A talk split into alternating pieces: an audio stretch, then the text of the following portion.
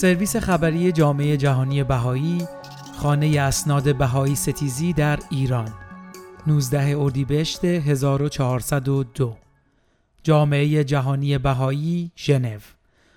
تشدید حملات علیه جامعه بهایی ایران در ماههای اخیر جلوه ای از آزار و اذیت مدام و دامنداری است که از آغاز آین بهایی بر بهاییان این کشور وارد شده است. اسناد این حملات مداوم که حکومت ایران به آن دامن می‌زند در طول سالها جمعآوری و مستند شده است.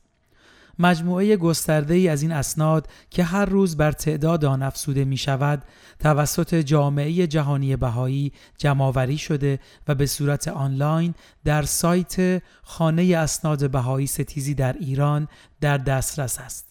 این وبسایت امکان دسترسی مورخان، پژوهشگران، فیلمسازان، روزنامه نگاران و عموم مردم را به اسناد تاریخی سیر این آزار و اذیت‌ها و نمونه های متعدد آن فراهم می کند.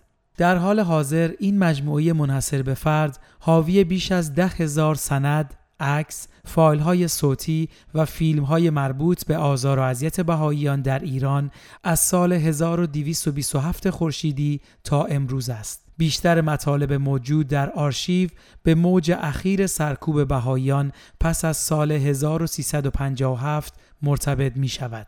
اسناد این آرشیو قابلیت جستجو دارند و اصل سندها نه تنها به صورت تصویر موجود است بلکه متن آنها با زحمت و دقت زیاد رونویسی شدند و هم اصل فارسی و هم ترجمه انگلیسی آنها در دسترس است. این ویژگی ها این آرشیو را به یک پایگاه اسناد منحصر به فرد در نوع خود تبدیل می کند این پایگاه جامع از نظر تاریخی اهمیت بینظیری دارد و انبوهی از شواهد مستند درباره ابعادی از تجربه بهاییان در ایران را ارائه می دهد. موارد ثبت شده در آرشیو اسناد بهایی ستیزی شباهتی عمیق دارد با وقایع اخیر ایران که در آن بخش وسیعتری از جمعیت کشور در حال تجربه آزار و اذیت و رنجی هستند که بهاییان برای دهها متحمل شدهاند.